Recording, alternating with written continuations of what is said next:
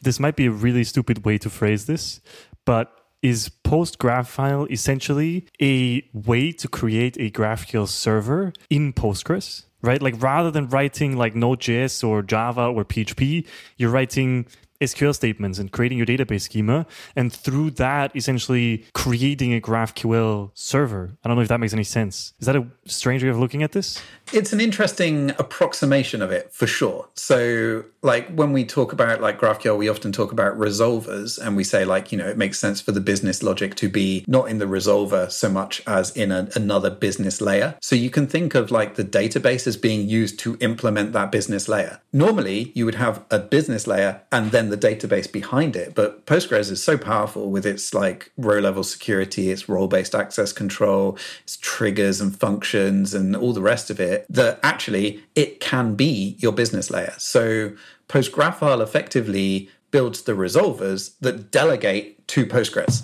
So yeah, you when you're writing a PostGraphile API, one of the main things that you'll be focused on is actually just building a really good database, building all the relationships in your database, putting all the checks in your database, making sure that your data stays consistent, and everything like that. So absolutely, but it's worth keeping in mind that uh, PostGraphile itself is a Node.js piece of software and it is extensible in JavaScript as well. So if you need to start talking to, let's say, the Stripe API because you want to take payments, you can absolutely like extend the GraphQL schema and insert things into it. And I know like GraphQL schema stitching, federation, and all these other things are like, you know, very widely talked about. PostGraphile doesn't really do that. It has one monolithic schema and you can, you know, you modify it, you add things to it but it, it's all part of the same schema process. There's no intermediate schema. It's all just one thing that gets built via a combination of tooling. One of the really cool things about it, like there's so many different ways of using PostGraphile, but because it's built on a plugin based architecture, in fact, like everything is plugins. Like the core is like 60 different plugins that do different little small things. Like one of them worries about like relay cursors, you know,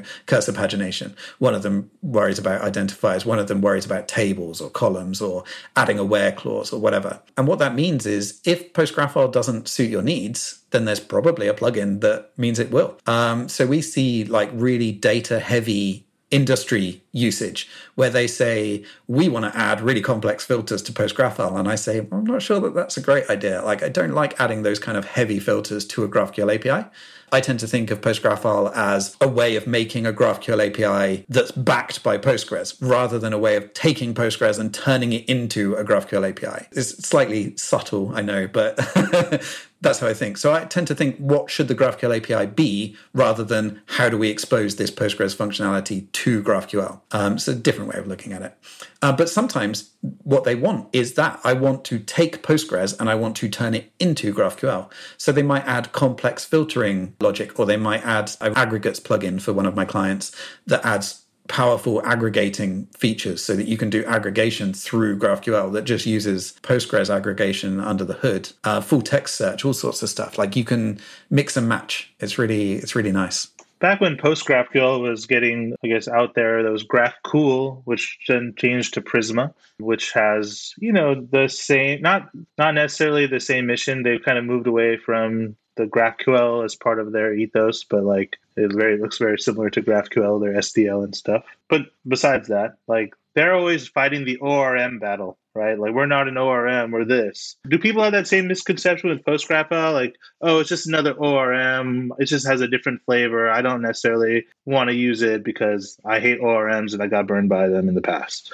Uh, it's a good question. I, I don't think so. I mean, I'm sure there are people that feel that way, but PostGraphile is very commonly used as directly uh, internet facing. Right. So it's not like ORMs are generally consumed on the back end. So you'd have something that abstracts access to your database that you then consume on the back end and abstract again through another layer, as we were discussing previously, and then exposes that. PostGraphile will just take your Postgres and all the plugins that you've configured and any extensions you want or whatever, and then expose that as a GraphQL API, which your mobile app or your website can send requests directly there. So you can kind of think of it as moving the ORM to the front end, but that's kind of in the same way that any GraphQL API does that, right? So, like if you're using GitHub's API, for example, you are still dealing with GitHub's objects and they are defined as types in the GraphQL schema and you can deal with them in that way. But it's, I don't think it's really, I mean, I don't think GraphQL in general is really an ORM.